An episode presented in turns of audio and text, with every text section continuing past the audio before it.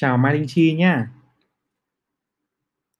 Chăm ngoan thế, tối thứ sáu mà một cô gái có avatar má hồng xinh xắn như này mà lại không đi chơi với bạn trai mà lại ở nhà xem livestream chứng khoán. Chắc chắn là sẽ là rất là thành công sau này đây. Chào Đào Văn Phú nhá.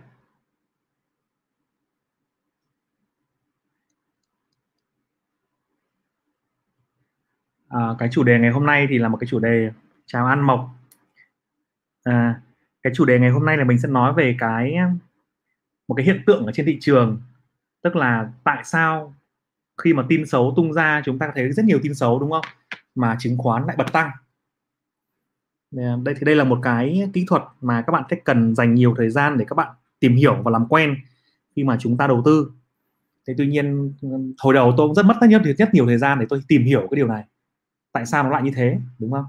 Và hôm nay thì rất là mong muốn chia sẻ với các bạn để các bạn có thể rút ngắn được cái thời gian tìm hiểu của mình và ứng dụng cái quy luật này vào trong công việc đầu tư nhé.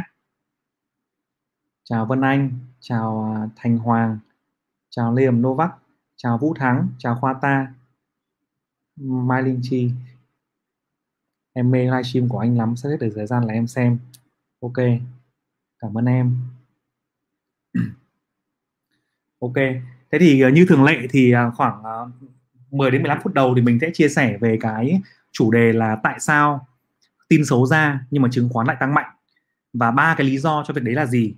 Và khi nào thì đúng, khi nào thì sai? Để các nhà đầu tư chúng ta là có thể ứng dụng trong công việc đầu tư của mình nhé.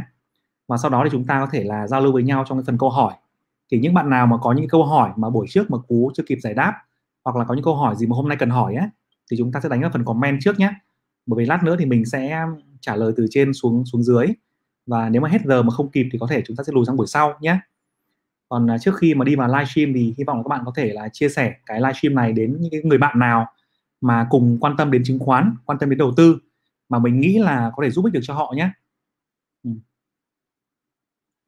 Ok. À, về chủ đề tại sao khi tin xấu ra mà chứng khoán lại tăng mạnh? Thì mọi người nhìn trên cái màn hình của mình ấy mình đang ví dụ về một cái sự kiện là ngày à, mùng 9 đúng không sự kiện là ngày mùng, mùng 9 tháng 7 á. Vừa rồi á cái chỉ số mà chỉ số thất nghiệp ở Mỹ là một chỉ số vô cùng quan trọng. À, chính sách điều hành vĩ mô của mình của nước Mỹ chẳng hạn. À, mình nói về nước Mỹ trước nhé bởi vì họ có thông tin rất là minh bạch. Họ có một cái sự phản ứng của thị trường tài chính với thông tin nó rất là rõ ràng. Và những cái nước như chúng ta bị ảnh hưởng bởi nước Mỹ cực kỳ nhiều. Và chúng ta cũng sẽ có cái cách phản ứng tương tự như vậy nên đầu tiên mình sẽ nói về nước Mỹ trước bởi vì khi đó cái tin cái tin tức và chứng khoán nó sẽ phản ứng gần như là theo thời gian thực.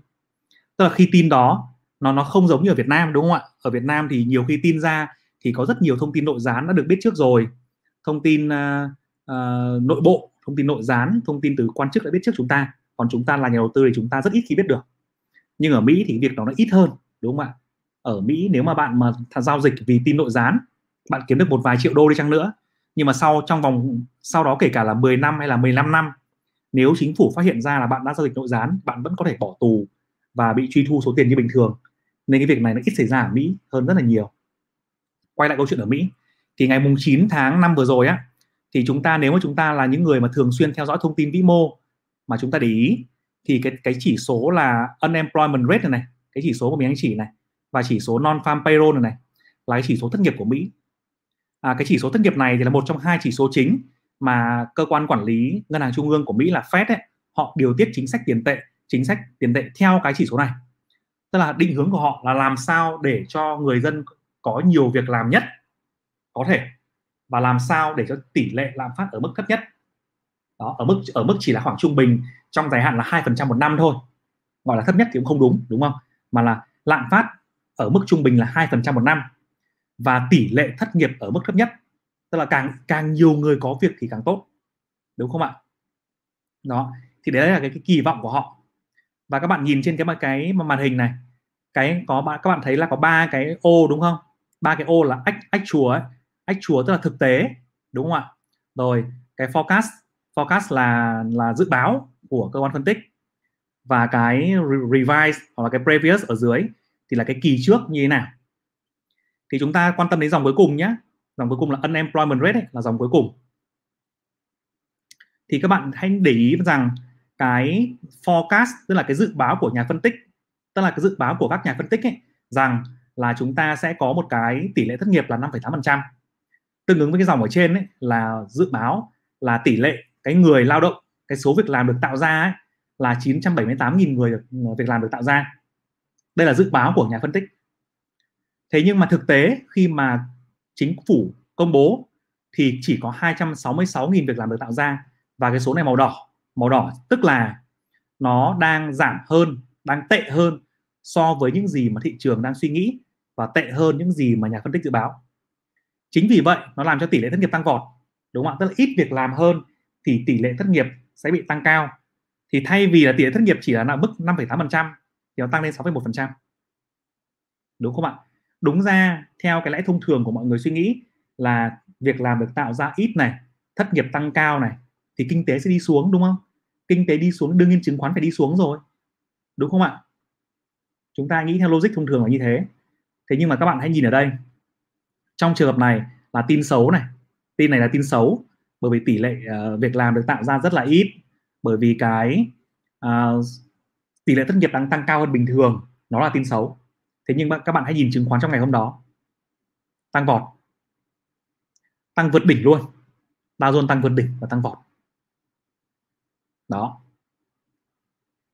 Các bạn hãy liên hệ sự kiện này với cái việc uh, thị trường chứng khoán của mình ở trước lễ và sau lễ. Tức là trước lễ chúng ta thấy thị trường đang ở mức uh, cũng tích lũy đúng không? Lình xình đi ngang cũng không rõ ràng lắm. Thế nhưng mà trong lễ thì rất nhiều ca covid đã phát hiện ra F1, F0 rồi các kiểu Đà Nẵng, Hà Nội, Hồ Chí Minh. Và sau đây chúng ta đang ở trạng thái là cách ly phong tỏa từng phần. Thế nhưng mà chứng khoán vẫn tăng. Thế thì tại sao lại xảy ra điều đó? Thì trong trường hợp này nó nó gọi một cái sự kiện xảy ra là gì? À, cái thông tin này nó khiến cho thị trường và nó, họ sẽ đặt cược vào một tình huống. Đó là chính phủ sẽ tiếp tục bơm tiền rẻ ra để hỗ trợ thị trường. Tức là mặc kệ cho kinh doanh bibet bị kinh doanh bibet tức là không tạo ra được việc làm mới. Mặc kệ cho nhiều người thất nghiệp. Nhưng mà nhà đầu tư Mỹ vẫn tin tưởng rằng như vậy thì càng có lý do để chính quyền, đúng không? Chính quyền của ông tổng thống Biden hay là chính, hay là ngân hàng trung ương ờ, Fed, cục dự trữ liên bang Mỹ, Fed sẽ tiếp tục bơm tiền ra. Bởi vì mối lo của chính quyền là giữ cho nền kinh tế đi lên mà mối lo của chính quyền là giữ cho thất nghiệp ừ, ừ, ở mức thấp nhất mà. Thì bây giờ rõ ràng là thất nghiệp lởm như này, thì các bố phải bơm tiền ra thôi, đúng không? Mà bơm tiền ra thì sao? Bơm tiền ra tức là tiền rẻ, tiền nhiều, đồng nghĩa với chứng khoán tăng. Họ phản ứng ngay lập tức với chuyện đó, bằng cách để chứng khoán tăng mạnh. Ở Việt Nam cũng vậy, đúng không ạ? Đúng ra, nếu mà cách cách ly giãn cách thì doanh nghiệp không làm ăn được. Như là doanh nghiệp một số khách hàng của tôi, hay chính doanh nghiệp của tôi cũng thế, cũng đều phải trả giảm tiền cho khách hàng. Đâu có dám thu tiền đâu ạ trong covid này nếu mà khách hàng ừ, làm việc tiếp với mình là ok rồi còn đâu có dám thu tiền họ đâu. Còn nhà hàng hay là nhà hàng thì giảm đi đến 60 phần trăm 50 phần trăm doanh thu. Spa tiết thì chắc chắn là không thu được tiền rồi. Còn bên cái bán lẻ chỉ trừ có bên e-commerce giao hàng mới thu được tiền thôi. Tức là cả nền kinh tế nói chung là đi xuống. Thế nhưng mà chứng khoán vẫn tăng. Bởi vì mọi người đang kỳ vọng rằng khi mà như vậy ấy, khi mà tin xấu này được xảy ra ấy, là mọi người mọi người đã làm đã được quen rồi. Không còn bất ngờ gì nữa không còn quá bất ngờ nữa. Covid bây giờ cũng bình thường rồi. Trừ khi nó bùng phát và toang mạnh cơ. Còn bây giờ nó bình thường rồi. Thì mọi người sẽ kỳ vọng là à chính phủ sẽ tiếp tục bơm tiền. Tiền rẻ sẽ còn lâu, tiền rẻ sẽ còn nhiều. Đó, càng xấu ra thì chính phủ càng bơm tiền, thì chứng khoán sẽ càng tăng mạnh. Đó. Thì đây là đây là một cái hiệu ứng rất quan trọng mà nó sẽ diễn ra lặp đi lặp lại trong cái cuộc đời đầu tư của các bạn. Ví dụ như là tin thất nghiệp gia tăng mạnh nhưng mà chứng khoán vẫn tăng ví dụ như là uh, tin xấu về uh, chiến tranh thương mại tăng mạnh nhưng mà chứng khoán vẫn tăng. Đó. Và mình sẽ có đúc kết là ba cái nguyên tắc rất quan trọng ba cái lý do rất quan trọng để các bạn ghi nhớ trong trường hợp mà các bạn ứng xử với tin xấu nhé là khi nào tin xấu ra mà chứng khoán tăng? Thứ nhất cái loại tin tức ấy mà có thể được dự báo trước ví dụ như ví dụ như là số ca covid tăng ví dụ như thất nghiệp tăng ta được được các nhà phân tích dự báo trước. Phản ứng như này này. Đấy cái thứ hai là cái loại tin tức đấy nó sẽ được dẫn tới một cái hành động cụ thể của chính phủ. Trong trường hợp này là là mọi người đều hiểu rằng tất cả trong các nhà đầu tư chúng ta đều hiểu rằng thị trường chứng khoán đang ngập trong tiền đúng không? Chính phủ đang bơm tiền ra ngập thị trường. Ngân hàng trung ương bơm tiền ra ngập thị trường. Chỉ nhằm một mục đích là để giúp nền kinh tế phục hồi. Tức là bây giờ những cái tin gì ấy mà làm kinh tế xấu đi ấy, tung ra ấy, thì lại làm chính phủ bơm tiền ra nhạy mạnh hơn nữa. Rất ngược đời, đúng không ạ? Giới đầu cơ là như vậy. Chúng ta phản ánh trước kỳ vọng trong tương lai. Và chúng ta phản ứng trước là nếu mà chúng nó bơm tiền ra thì chứng khoán sẽ tăng. Đó. Tức là những cái loại tin mà khiến cho chính phủ hành động bằng việc là bơm thêm tiền, bằng việc là kích cầu thì sẽ giúp cho chứng khoán tăng mạnh. Hãy lưu ý nhé và một cái loại thứ tin xấu nữa. Cái loại tin tin xấu này này là cái loại tin tin xấu là vượt quá dự báo vượt quá dự báo là đúng ra dự báo là 5,8% thất nghiệp nhưng mà dự báo tệ hơn là vượt quá dự báo 6,1% thất nghiệp. Đó. Nhưng mà trong có một cái trường hợp thứ ba nữa mà các bạn cần lưu ý là trong trường hợp mà chúng ta dự báo là tin xấu là ví dụ như chúng ta dự báo tin xấu là à, 5,8% nhưng mà nếu mà thực tế mà nó đưa ra ấy à không ví dụ này không đúng ví dụ này không đúng. Tôi muốn ví dụ về một cái trường hợp là chúng ta đã dự báo về số ca chết đi ví dụ thế. Chúng ta dự báo về số ca tử vong ở ở ở, ở trong nước ta đi là một nghìn người một ngày. À không ở nước um, nước nước Mỹ đi là một nghìn người một ngày đúng không? Đấy là tin xấu mà được các nhà phân tích dự báo được cơ quan y tế dự báo được chính phủ dự báo là một nghìn người một ngày là rất tệ nền kinh tế. Thì khi đó mọi cái phản ứng trên thị trường về chứng khoán về người mua người bán người ta đã phản ứng theo cái một nghìn người một ngày rồi thế cho nên nếu mà khi mà tin chính thức công bố ấy, là 800 người hoặc là 900 người ấy, thì ngay lập tức là chứng khoán nó sẽ quay đầu nó tăng trở lại. Đó đây là một cái quy luật mà các bạn thường biết rồi đúng không? Tức là tin ra thì bán. Hay là cái quy luật này nó nó đúng với cả trường hợp mà chúng ta theo dõi các cái báo cáo lợi nhuận của công ty ấy. Tức là nếu mà trong các dự báo của nhà phân tích trong dự báo của chúng ta là công ty này sẽ lãi 1.000 tỷ trong năm nay. Đến khi mà nó ra thông tin ấy mà nó lãi đến nó lãi thấp hơn nó lãi khoảng chừng là 800 tỷ hay là 900 tỷ thì lập tức là cổ phiếu sẽ giảm. Hoặc nó lãi đúng 1.000 tỷ hoặc là một chỉ bằng 1.050 tỷ thôi thì cổ phiếu sẽ giảm. Ta đã được dự báo từ trước rồi. Thì nó phản ánh trước vào thị vào thị trường kỳ vọng của nhà đầu tư kỳ vọng của thị trường đã được phản ánh vào giá. Và đến khi tin kính chính thức đó đó nó ra ấy, thì mọi thứ nó sẽ xoay chiều. Đó. Thì đây là một cái quy luật nó nó hơi ờ, mông lung một chút nó hơi nó hơi rộng một chút với những cái bạn mà mới. Những bạn nhà đầu tư mới ấy, thì uh, sẽ hơi khó hiểu trong cái cái đoạn này. Nhưng mà nó rất là quan trọng nhé. Nó rất là quan trọng để khi chúng ta đứng với cái tin xấu. Nên là nếu mà sau đó các bạn mà không không hiểu rõ thì có thể là ghi lại những cái nguyên tắc mà mình vừa nói. Ba lý do mình mà mình vừa nói để ứng dụng trong cái công việc đầu tư của mình nhé đó. Ok. Thì đấy là cái phần chia sẻ của mình về cái phần à, lý do mà tin xấu ra khiến cho chứng khoán tăng. À, bây giờ thì mình quay trở lại cái phần à, thường lệ như mọi hôm là chúng ta sẽ chia sẻ và trả lời câu hỏi của các bạn nhé.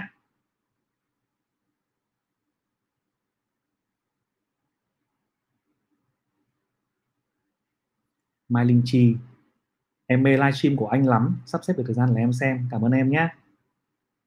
Bạn tổng hợp. Chào bạn. Bạn Thành Hoàng nói là em đang gồng lỗ, không biết tới bao giờ. Gồng lỗ à? Gồng lỗ mệt lắm anh ạ.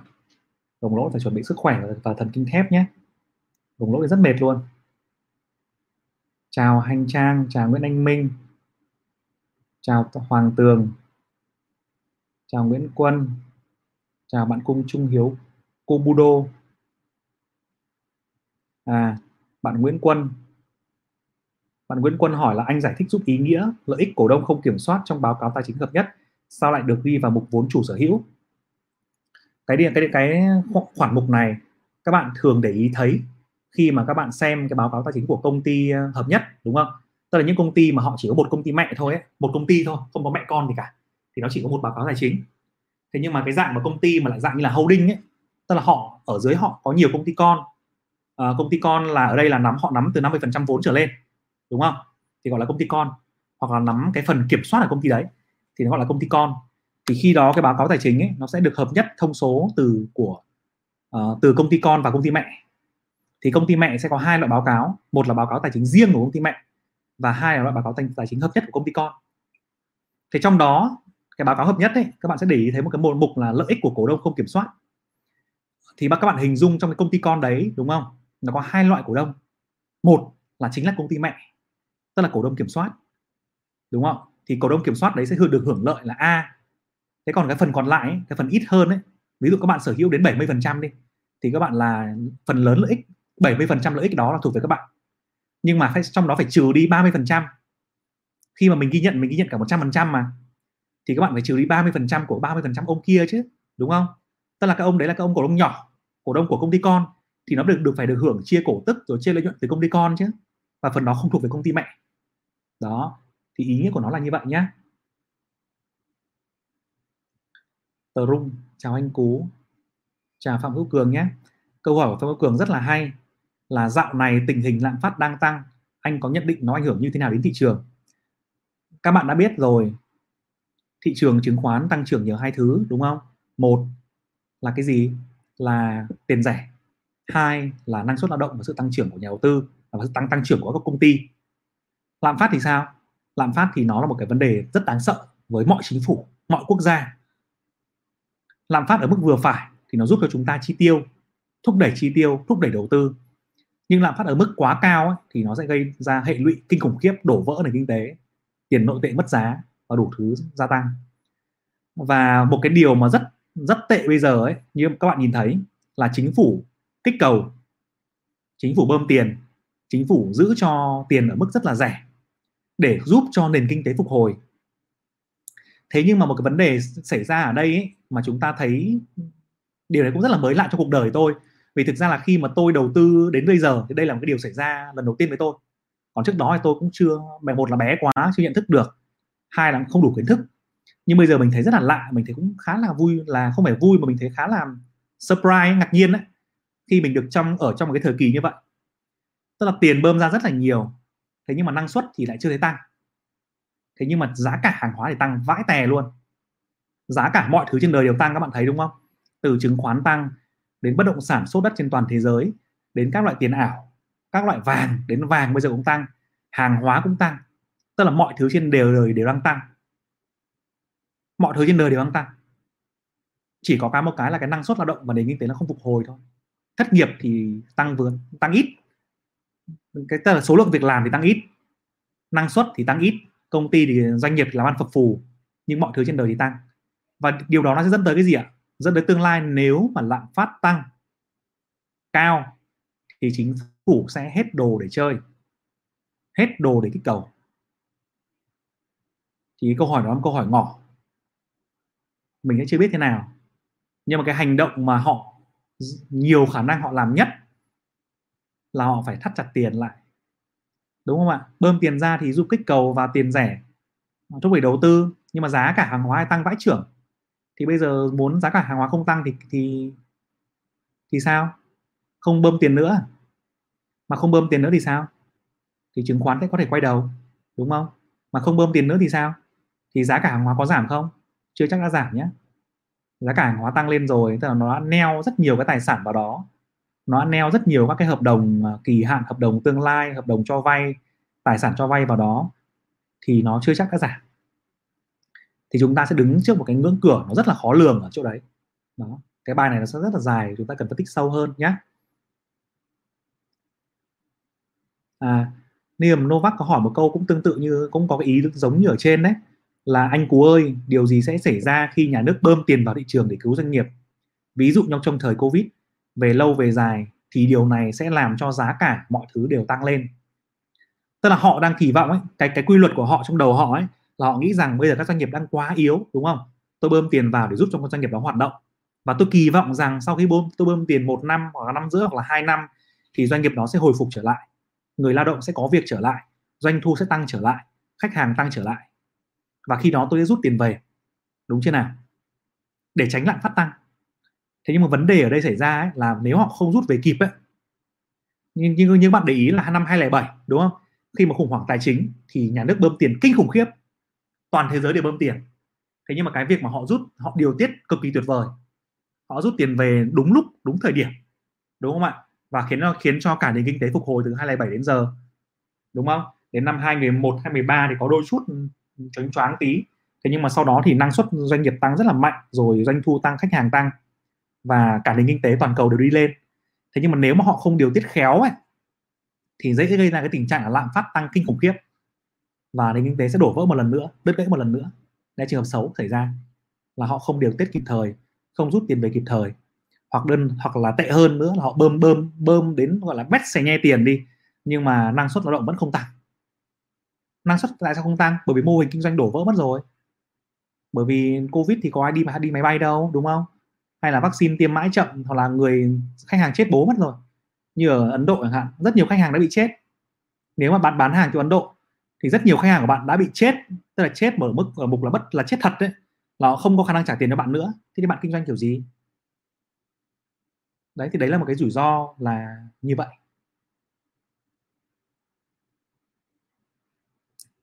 À, bạn khoa ta thì có hỏi là anh cú cho em hỏi ở trên thế giới có thị trường nào áp dụng biểu giá trần sàn và T cộng 3 như ở Việt Nam hay không?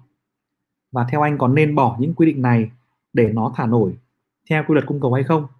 Ở trước trước khi mà Việt Nam cách đây lâu lâu á, khi Việt Nam bắt quyết định áp dụng mô hình này thì mình có học của Hàn Quốc và mình học ở Trung Quốc. Và trước đây họ cũng như vậy. Thế nhưng mà sau đó thì họ đã chuyển dần sang cái thị trường à, của nước các nước phát triển rồi là họ không còn giá trần nữa, không còn biên nữa bây giờ mình chưa check lại cũng không chính xác lắm đâu 100% đâu. Nhưng mình chỉ nhớ biết là trước đây là học của hai bên đó. Thì cái quy định về giá trần ấy quy định về T cộng 3 ấy, là một trong những quy định mà cần gỡ bỏ để chúng ta có thể lên cái thị trường emerging market là thị trường của các nước mà đang phát triển ấy. còn hiện nay chúng ta vẫn đang ở frontier market tức là phân loại của thị trường chứng khoán thế giới của nhà đầu tư thế giới các quỹ thế giới ấy, thì chúng ta đang vẫn đang ở thị trường cận biên. Vì một trong những cái rào cản là cái cái hệ thống của chúng ta còn quá cũ kỹ nó không đáp ứng các cái tiêu chuẩn về real time về T cộng 3 về mua xong bán ngay như là thị trường thị trường lớn đó thì cái này càng nên bỏ càng sớm càng tốt Đấy, giúp cho thị trường mình tăng trưởng rất là nhanh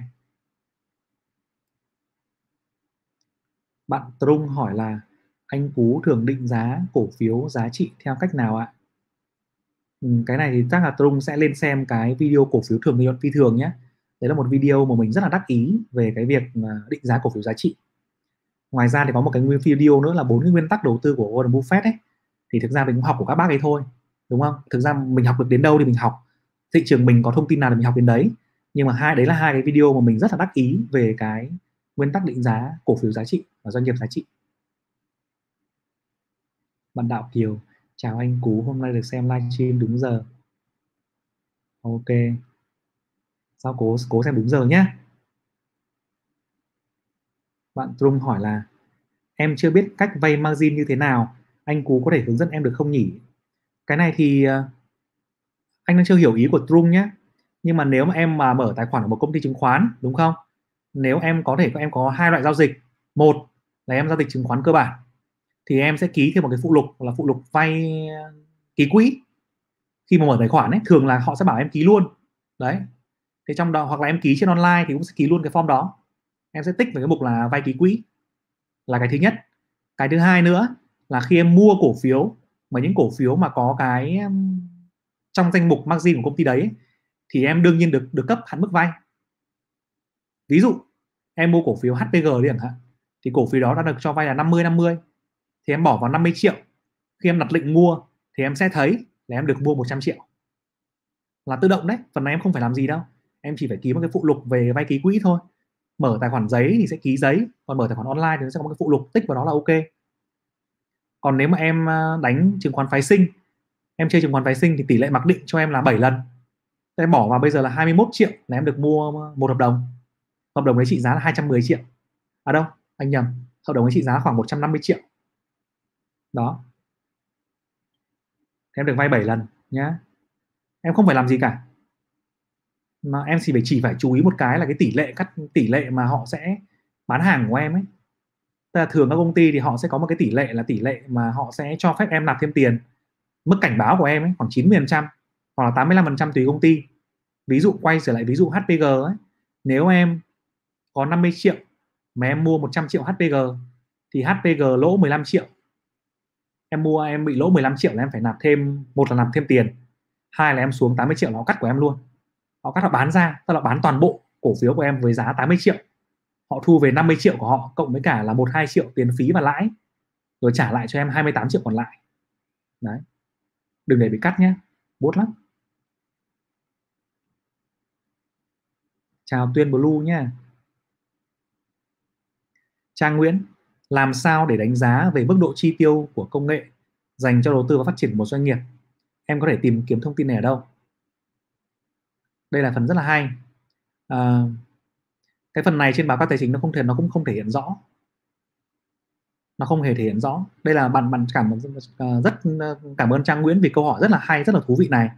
Vì đây là một trong những nguyên tắc của Philip Fisher trong 15 nguyên tắc tìm kiếm cổ phiếu phi thường. Tức là đầu tư vào công nghệ để tìm kiếm một cái lợi thế cạnh tranh bền vững tìm kiếm thị trường mới tìm kiếm một cái năng suất mới. Và đó là là một cái sự chứng tỏ rằng ban lãnh đạo của doanh nghiệp rất chú trọng tới việc là mở rộng các con hào kinh tế mở rộng lợi thế cạnh tranh của mình. Và chúng ta có thể tin tưởng vào những doanh nghiệp như vậy đúng không? Trên báo cáo tài chính ở Việt của doanh nghiệp ấy thì nó không thể hiện rõ cái điều này. Bởi vì có doanh nghiệp thì họ sẽ hạch toán nó vào cái mục là tài sản vô hình khi họ mua công nghệ mới. Nhưng có những doanh nghiệp công nghệ họ sẽ hạch toán nó vào, vào tiền lương và chi phí giá vốn khi họ sản xuất cái sản phẩm từ công nghệ bằng tiền lương của doanh nghiệp ấy, bằng tiền lương của công nhân thì để mà làm việc này thì chắc là bạn sẽ phải đi sâu hơn vào trong cái báo cáo thường niên để xem doanh nghiệp đó có trình bày về cái báo cáo công nghệ hay không. Hoặc bạn sẽ phải đặt câu hỏi cho chủ doanh nghiệp khi mà bạn đến ở tại đại hội đồng cổ đông thường niên, hoặc là bạn đi đến thăm doanh nghiệp đó cùng các cái công ty chứng khoán, cùng công ty tư vấn đầu tư, công ty quản lý quỹ. Thì đây là những câu hỏi mà chúng ta phải hỏi sâu hơn, chứ chúng ta không nhìn trên báo cáo được, nó không thể hiện rõ, không đủ thông tin. Chào Dương Thu Cúc nhé. Chào Trịnh Thanh Trung, Phạm Thanh Tùng. Bạn Đào Văn Phú hỏi là kinh nghiệm nhiều năm của anh, tháng nào trong năm cổ phiếu hay đi xuống nhất ạ? Kinh nghiệm nhiều năm của anh thì vẫn là đúng là quý 3 thì cổ phiếu nó hay là đẹp. Còn năm quý 3 là thường cổ phiếu hay là hay là đẹp nhất. Mà cũng khá tương đồng với cả cái sell and may đấy. Nhưng mà cũng tùy đấy. Thực ra trong nó khoảng độ 6 hơn 60 phần trăm thôi còn 40 phần trăm năm còn lại thì nó vẫn ok. Còn những năm covid thì năm năm nay thì không dám đoán cái gì cả. Bởi vì mọi sự nó xảy ra quá đột phá, nó quá bất ngờ. Không đoán được cái gì cả. Hưng, em xem clip nhiều hơn cả xem bản điện KKK ừ xem bản điện cũng vừa phải thôi em ạ. Không không nên xem bản điện quá nhiều. Trong khung giờ thì chúng ta lướt xem những cái mốc thời gian cơ bản. Quan trọng thôi bạn Hồng Đức Khương hỏi là khi khi có tin người nhà doanh nghiệp bán ra cổ phiếu, thì mình có không có nên thoát hàng không, anh Cú? Khi mà người nhà bán ra cổ phiếu, khi mà cổ đông nội bộ bán ra cổ phiếu là một dấu hiệu xấu. Đúng không ạ? Là một dấu hiệu xấu. Dấu hiệu đó sẽ khiến cho bạn sẽ phải đi tìm hiểu xem là tại sao họ bán. Nếu mà ông đấy mà bán vì đang muốn tối ưu lợi nhuận để mà lấy vợ hai, lấy vợ trẻ hơn, đúng không? Hay là đi mua biệt thự, mua du thuyền thì cũng bình thường nhưng mà nếu ông đó bán ra để mà muốn thoát, muốn thoái thì là một vấn đề rất là nghiêm trọng. Chúng ta phải quan tâm về này. Hiểu farm khi phân tích kinh tế toàn cầu, phân tích sâu vào doanh nghiệp, tỷ lệ thắng trên thị trường chứng khoán. Không hiểu hiểu Phan đang hỏi câu gì. Hiếu Phạm đang hỏi câu gì? Bạn Hoàng Thủy hỏi là qua tuần đáo hạn phái sinh, anh nhận định thế nào ạ? Uh, anh nghĩ rằng là bây giờ cái đáo hạn phái sinh thì nó cũng đang bị uh, được mọi người uh, nhất là trong cái tình cảnh thị trường nó đang cân bằng như này ấy, thì mọi người cũng đã dự đoán trước rồi không ảnh hưởng gì nhiều đến thị trường đâu. Khi đó thì nó sẽ xảy ra một cái tình huống có thể là bị lệch pha cung cầu trong trường hợp là lệnh long và lệnh short nó bị bị lệch ấy mà họ phải đóng đóng sổ. Thì chúng ta phải để ý trong tình huống đó.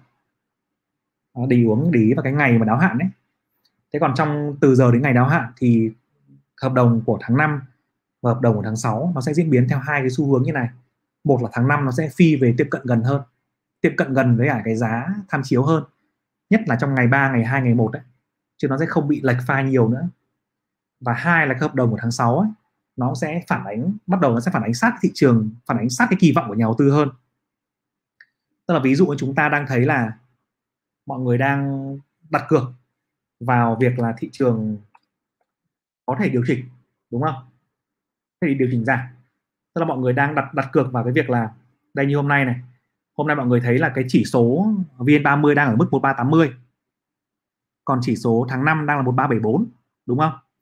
Thế sang tuần nếu mà nếu giả sử nhé, giả sử thị trường không, thị trường vẫn đang loanh quanh ở 1380 nhé, chúng ta hãy hãy khóa cái chiều tăng giảm lại để chúng ta nhận định về xu hướng ừ, của hai hợp đồng tháng 5 và tháng 6 còn nếu mà nó tăng, nó giảm thì nó vẫn đi theo cái biên độ như vậy thì trong trường hợp nếu thị trường vẫn loanh quanh 1380 thì các bạn sẽ nhìn thấy hợp đồng tháng 5 ấy, nó sẽ tiệm cận lên dần 1380 tức là cái biên độ lệch ấy, nó sẽ giảm dần về 0 về 1 về 2 đấy, về 2 về 1 về 0 thôi, chứ không phải lệch 6 6 như bây giờ nữa. Còn khi đó, cái hợp đồng mà 2106 ấy, là hợp đồng tháng 6 ấy, nó sẽ phản ánh đúng cái kỳ vọng của nhà đầu tư nhất về thị trường. Tức là đúng ra trong bình thường mọi người đang kỳ vọng thị trường sẽ giảm, là mọi người sẽ bán bán trước VN30 hoặc là hoặc là chấp nhận rằng mình sẽ để lệch âm 10 điểm so với chỉ số VN30 thì lúc đó cái hợp đồng tháng 6 nó sẽ độ lệch chuẩn nhất lệch về 10 điểm âm 10 điểm.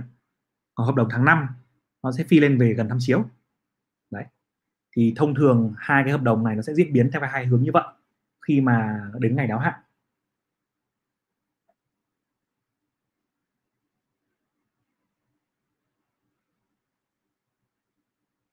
Ơ à, bạn hiểu farm hình như là đang bị lỗi bàn phím hay sao nhỉ? Nếu bạn tiếp tục đánh spam liên tục như này là mình sẽ kích bạn ra khỏi kênh luôn nhé hiểu farm nhé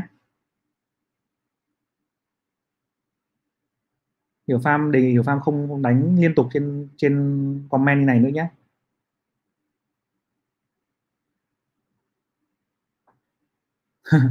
bạn Dương Thu Cúc nói là anh Cú nói đúng là giờ gì cũng tăng, chỉ có lương là không tăng. Đúng rồi lương không tăng và lợi nhuận doanh nghiệp không tăng đâu. Công ty em mà đi làm thì nếu em làm ở công ty mà lợi nhuận tăng thì em cực kỳ may mắn. Còn đa phần là lợi nhuận sẽ giảm, doanh thu sẽ giảm. Phạm Quang Hà hỏi là, anh Cú ơi, nên đầu tư chứng khoán ngắn hạn hay dài hạn ạ? À? chứng khoán thì nó sẽ có hai trường phái là ngắn hạn và dài hạn. Nhưng mà nó sẽ phụ thuộc vào cái mục tiêu của em, mức độ chấp nhận rủi ro của em và cả tính cách của em nữa. Đó nếu em có nhiều thời gian chuyên nghiệp với thị trường chứng khoán thì em có thể lựa chọn cái phương pháp lướt sóng nhiều hơn. Còn nếu em không có nhiều thời gian ấy và dòng vốn của em lại ổn định lại lâu dài thì em có thể chọn cái phương pháp kia. Nhưng mà nói nói vậy nó cũng không đầy đủ đâu. Sẽ phải ngồi phân tích lại với em và phân tích cả về mục tiêu đầu tư về mức độ rủi ro này về cái lợi nhuận mà em mong muốn này về cái thời gian mà em bỏ ra này về cái quan điểm của em về tính cách của em như nào thì mới đưa, đưa ra cái lời khuyên được và tỷ lệ như nào được nhá. Còn nếu mà em là người mới hoàn toàn thì em có thể thử cả hai cách. Em thử cả hai cách xem cách nào hợp với em nhất thì em sẽ đi theo cách đấy nhé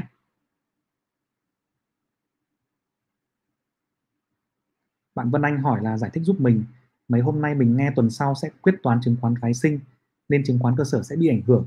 Mình là F0 không hiểu rõ giúp mình với. Vâng à, có một số bạn thì cũng nói như vậy tức là chứng khi mà quyết toán chứng khoán phái sinh ấy, tức là hợp đồng chứng khoán phái sinh của tháng 5 đóng cửa thì chứng khoán cơ sở sẽ bị ảnh hưởng. À, thực ra thì điều này có bị ảnh hưởng nhưng nó không nhiều đâu. Và anh yên tâm nhé. À, tại sao họ nói là bị ảnh hưởng? Bởi vì họ nói rằng là rất nhiều các cái nhà đầu tư trên thị trường là họ đang đang kinh doanh arbitrage tức là kinh doanh tranh lệch giá đúng không? Arbitrage tức là sao? Tức là nếu mà họ họ có nhìn thấy là cái chỉ số cơ sở ấy tức là 30 cái cổ phiếu hình thành chứng khoán phái sinh ấy đang bị lệch pha so với chứng khoán phái sinh thì họ có thể tận dụng cái biên độ lệch pha đó và một tay thì bán chứng khoán cơ sở một tay thì mua chứng khoán phái sinh. Và sau đó thì lại bán chứng khoán phái, phái sinh và mua chứng khoán cơ sở vào cái ngày đáo hạn thì khi đó họ sẽ ăn được cái phần chênh lệch. Cái đấy thì nói mồm thì nó hơi loằng ngoằng nhưng mà túm lại là có một cái loại hình đầu tư như thế. Và nó có ảnh hưởng đến thị trường là cái rổ chỉ số VN30 ấy. Thì khi đó tại ngày đáo hạn các cái bố mà kinh doanh IB chết ấy các bố sẽ bán hết cổ phiếu ấy ra hoặc là mua cổ phiếu ấy vào và sẽ ảnh hưởng đến đến thị trường. Nhưng như mình biết, hiện tại, hiện nay cái tỷ lệ đó nó không nhiều.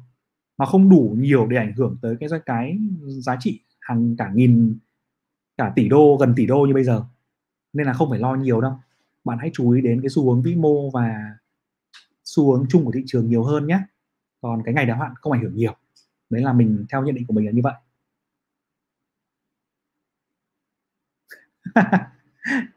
Đức Phạm hỏi là anh cố nghĩ sao về cơn sốt coi động vật ạ? À? chắc là anh phải là một con gọi là con ao coi ấy. Nhỉ? Bởi vì anh thấy si ba coi rồi dog coi rồi CH coi sốt vãi cái kinh kinh hoàng luôn. Mà con ao coi thì chưa có. Xong mình làm với các loại là chim chim chắc chim coi đúng không? Đức Phạm có thể làm về uh, cái gì đấy? Sparrow coi rồi là eagle coi.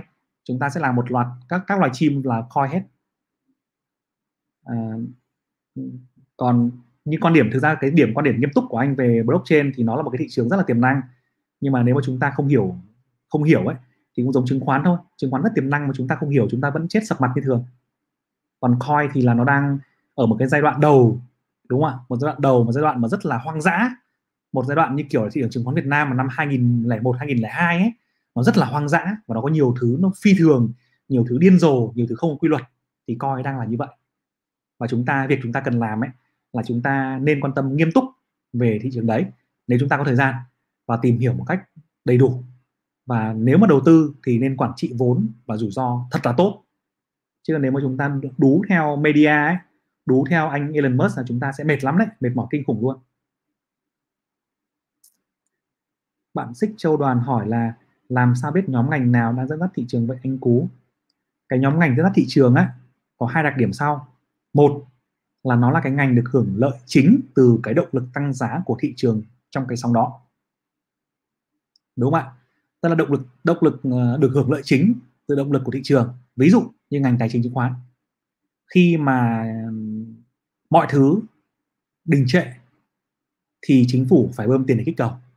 Và bơm tiền ra thì có hai việc. Một là giúp cho các ngân hàng công ty chứng khoán sẽ tăng ngay lợi nhuận doanh thu nhờ việc là giao dịch tăng, nguồn tiền giá rẻ giá vốn rẻ. Hai là mọi người vẫn ngồi ở nhà và giao dịch được sản phẩm tài chính, chứ không phải đi ra ngoài đường giao dịch, đúng không? Thị trường tăng rất là kinh khủng. Và sau đó các ngành khác tăng theo, bất động sản, hàng không, du lịch, sản xuất cũng sẽ được hưởng lợi. Đấy là dấu hiệu thứ nhất nhé dấu hiệu thứ hai là trong những cái đợt điều chỉnh đảo chiều ấy, thì em sẽ thấy những cái ngành dẫn dắt nó tăng trở lại đầu tiên. Đấy, đang trong sóng tăng và đến khi cái thị trường nó điều chỉnh 20 phần trăm 30 phần trăm, thì ngay lập tức cái cổ phiếu của cái ngành dẫn dắt ấy, nó sẽ tăng trở lại đầu tiên. Sau đó là các cổ phiếu của ngành khác.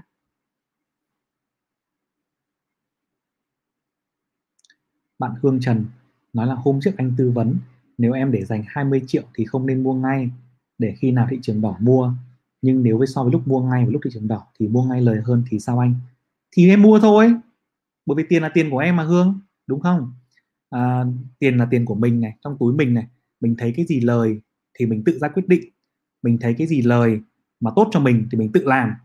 Còn anh thì anh chỉ khuyến nghị trên quan điểm cá nhân của anh thôi. Anh không tư vấn còn anh không phải là anh tư vấn cho em để em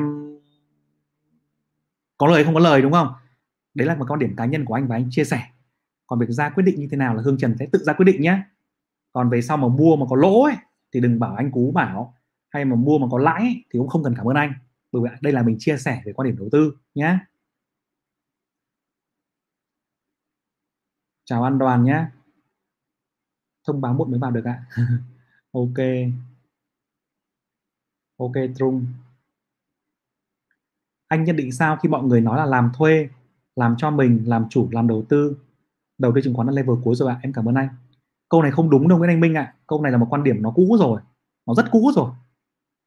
Nó rất cũ mọi người hay nói là gì? Một cái một cái quan điểm nghe rất là logic đúng không? Đầu tiên mày phải đi làm thuê đã. Mày phải mày làm thuê mày biết mày mới biết là người lao động người ta nghĩ gì. Mày mới biết là làm lính nó khổ như nào. Sau đó mày mới làm chủ. À, làm làm làm chủ là làm mày mới lên làm sếp. Đúng ra câu này phải lên làm sếp. Làm thuê xong thì thì lên làm sếp. Làm sếp đúng không? Làm sếp tức là mày sẽ hiểu rằng là lãnh đạo doanh nghiệp nó là như thế nào.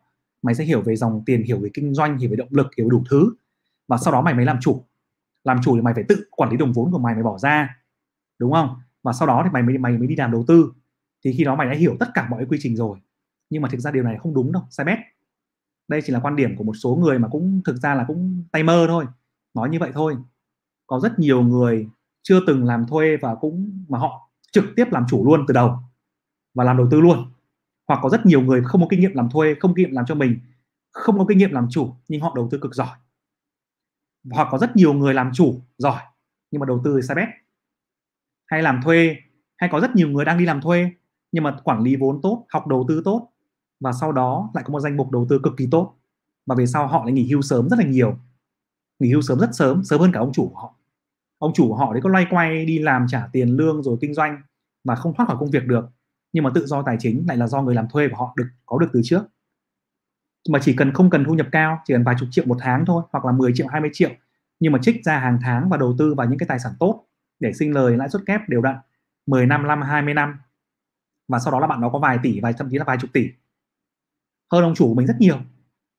Mình đã thấy rất nhiều rất nhiều trường hợp như thế. Không phải đâu mình nhé bạn nên là mình lời khuyên của mình trong của mình ấy, trong trường hợp này ấy, là bạn làm cái gì ấy, thì bạn nghiên cứu đấy thật là giỏi. Là được còn bạn có thể đi phỏng vấn người khác được mà đúng không? Ví dụ bây giờ bạn đang làm thuê thì bạn có thể đi nói chuyện nói chuyện với thằng chủ nói chuyện với cả cái thằng uh, sếp phỏng vấn nó nghiên cứu về nó. Nó có có những công thức mà có những mô hình mà để chúng ta nghiên cứu và chúng ta quan tâm đầu tư chúng ta nghiên cứu làm đầu tư ngay từ bây giờ. Và nó sẽ có những cái phương pháp để cho bạn đầu tư thành công. Chứ không phải là đợi đến lúc mà chúng ta làm thuê làm cho mình làm chủ mới đầu tư thì bạn sẽ mất 15 năm 20 năm mất rồi và khi đó 15 năm thì lãi suất kép ai mang về cho bạn? Đúng không? Bạn đã lỡ mất một con sóng của cả đời người rồi. Mà chứng khoán thì đầu tư càng sớm càng tốt. Ít tiền cũng được nhưng quan trọng nhất là phải sớm. Nhá.